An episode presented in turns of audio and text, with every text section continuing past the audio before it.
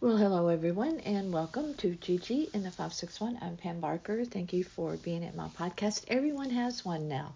Podcasts are everywhere. I've been doing it for a long time, and I still like doing it, and I like that you're coming and listening. So thank you for that. Boy, I have a lot of stuff to talk about today addiction, um, tiny, tiny stuff, uh, shoes but first, let me tell you what we did this morning. Oh, fun stuff. We had our fifth COVID shot. We had the original two that that you got when the when the vaccine first came out. You know, you had one, then a month later you had the second one, and this is our third booster. So total five shots from the time the vaccine first came out. I am waiting for the shoe to drop on it because you never know how you will react. The first one, the very first one we had, we had a little bit of a reaction reaction in that we felt sluggish. No big deal. We just kind of uh, felt sluggish and our arm got sore. The arm has gotten sore every time I get the shots in my right arm. I'm right-handed. And by putting it in my right arm, it forces me to use that arm. The last one, the last booster we had, the arm got very sore, but the person giving that particular shot, it was the first time I felt the shot, really felt it. It, it hurt, in other words. Um, today, the person that, that gave the shots was very good. She was she was excellent. I am drinking a lot of water. We had the, the shot first thing this morning. I'm drinking a lot of water which I did not do the last time. I forgot. I forgot to do it. I, I think that really does help. Mm, is it the placebo effect where you think it helps, so it does? I don't know, but my arm did get very sore last time, the most sore. So I am trying to use my arm a lot, and um, I am drinking a lot of water. So that's the first thing that happened today. Um, let's talk a little bit about Matthew Perry because he has come out and revealed a very serious condition that he had due to drug abuse, um, opioid use. I hope I'm saying that right. I find that a hard word to say. It's not funny. I'm laughing because I can't say it right. Um, his colon ruptured. Um, it um, was very serious and life threatening. This was in 2018. He has revealed what really happened. When he was in the hospital at the time, he said his family, who spokesperson, said he had uh, a gastrointestinal situation and it was life threatening. They put him on um, a, a, life support machine, he said, called ECMO. And it does all the breathing for your heart and lungs. And it's a Hail Mary machine, he says that you're really not expected to live. Uh, they gave his family a 2% chance in 2018 of him coming out of it alive. He did come out of it alive. He spent five months in the hospital. He spent nine months wearing a colostomy bag, and he said his therapist has given him really good incentive to stay sober, to stay clean, completely clean off of everything he didn't say if he really was in the interview. He said he was pretty healthy. But he said it's it's good incentive when your therapist tells you picture your life for the rest of your life had wearing a colostomy bag. If you don't know what that is, look it up. It has to do with your colon, and um, you'll understand why if you look that up if you don't know what a colostomy bag is. He said he took up to 55 Vicodin a day.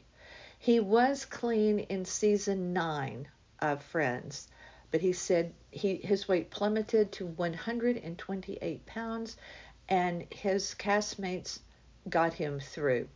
He said they surrounded him like a penguin, and and propped him up. In other words, through several of the seasons of Friends, and you can see it in the weight loss and his behavior on Friends if you watched if you watched any of that.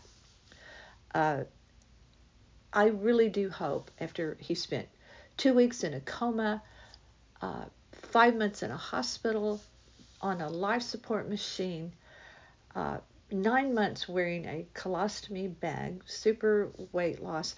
I really hope that he is doing well.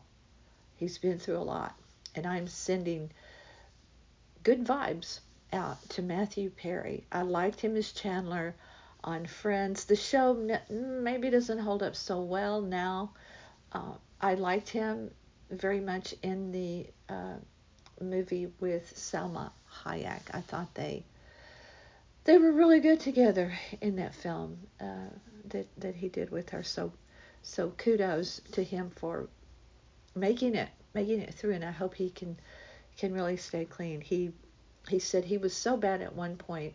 If the police had threatened him, if you drink today, uh, I will arrest you. I, we will arrest you and take you to jail. He said he'd start packing his bag.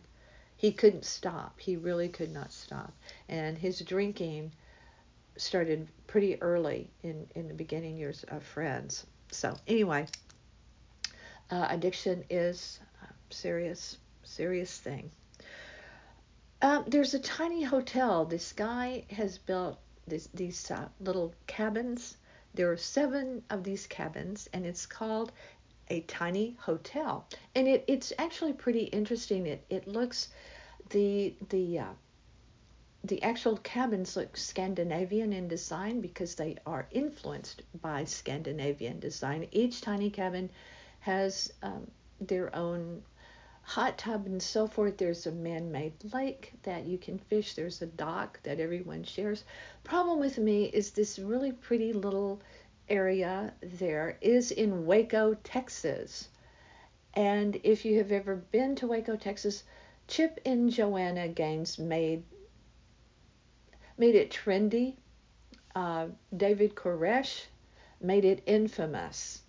In our family, Gary's mom was born in Bosque County, I guess, and raised in Waco, Texas. Her family, uh, the rest of Gary's mom's family uh, remained there. His grandmother, um, two of his aunts, his he had only had two cousins. He only now has one first cousin that he hasn't seen in many, many years who lives in Texas. But there isn't a lot to do in Waco, Texas. Now, you do have Magnolia and all of this stuff that Chip and Joanna brought.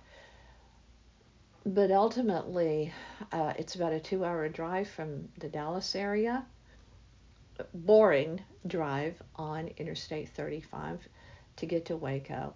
Uh, the best part about going to Waco from Dallas is stopping in a Czech Czechoslovakian settled little town called West. And in West, they have great food and delicious kolaches, if you know what those are. They're yeast rolls that are that have um, generally sort of like a jam, sort of. And that's the only way I can explain it, like pressed down into it, into the top. But for me, I always loved the sausages that were stuffed inside the yeast rolls in West Texas. It's a charming little town. Not much to do there. It could be now. Haven't been back in um, 20 years now, but it's a, a, a fun place to eat. And um, there used to be a place also that Gary's mom loved between Dallas and and uh, Waco called the Turkey Shop, and oh, delicious food. And you can buy turkeys and stuff and take with you. Smoked turkeys, really delicious, really fun stuff. So, these little tiny hotel cabins are not cheap. they, this guy, very young guy, by the way, purchased this plot of land. He had support from family, financing, all sorts of ways to, to make this happen, and he did make his dream happen. Um, but uh, he, this this young guy uh, doing this tiny hotel. Also, the prices vary by what's going on, what what the demand is. So there's no set rate. It goes up and down. It's kind of like Brightline here, the train that goes from here to, to Miami and Fort Lauderdale, and soon to go to Orlando from West Palm. They vary the prices. You never know what the ticket price will be or what section of the train you want to be in, and then the price based on is there some sort of game in Miami? What's going on? Same thing with this tiny hotel in Waco, Texas. What's going on? Baylor, the university, is in Waco, so if there's a big game, the prices go way up, and I mean way up. This little tiny hotel business is not cheap there on a plot of land in Waco, Texas. It looks like they have it landscaped fairly nicely. So if you're interested, uh, tiny hotel, Waco, Texas, look it up. Guess what's back? Ballet Ballet Flats. They have been out for a while, but they're back. Now for me, I've always loved wearing ballet flats. I haven't had any in a while, but I I had actual ballet flats for real for dance class. um, those are not that comfortable. They they uh, have elastic band hold them on, um, silver I mean not silver satin ribbons you tie around your ankle. And they look so good, and, and you need them. You definitely need them if you are really in about in dance classes. Those are not the same thing though as the ballet flats, the shoes ballet flats. But they're back. They're coming back with a vengeance. I kind of like that. I don't wear a lot of closed and shoes because I live in South Florida and my feet are always exposed. But let me tell you, I'm going to end the podcast today on the weather because it went below 70 this morning when I walked out to have my coffee. It was 71 and very airish, very cloudy, uh, very damp and then the the the uh, thermometer went down. So um, I may have to break out a long sleeve top and closed-in shoes. I may have to run and try to find me some of those back again in style ballet flats, ballet slippers. Thank you for being here. These podcasts are always available on northpalmbeachlife.com. That's our website. Check it out. Lots of stuff there for you to see about what we've been up to. Uh, our YouTube channel by the same name, northpalmbeachlife.com. These are also resting on many platforms iTunes, Spotify, Amazon, and tons of other platforms, Gigi and the 561, out there for you to listen to, and I appreciate it. Don't forget about my books. If it gets to be kind of a chilly day where you are and you want to snuggle in with some just some fun books, Pamela Walker, my novels are out there on Amazon. So go find them we do appreciate you. Uh, Gary writes travel stories for all things cruise. So we're busy, we're doing a lot of stuff. I wish you safety and warmth and comfort as October is rolling on and it is getting to be chilly in many places in the country. So stay cozy and warm, but stay with my podcast. Thanks for being here. I'm Pam Walker. Gigi in the 561. Stay with me.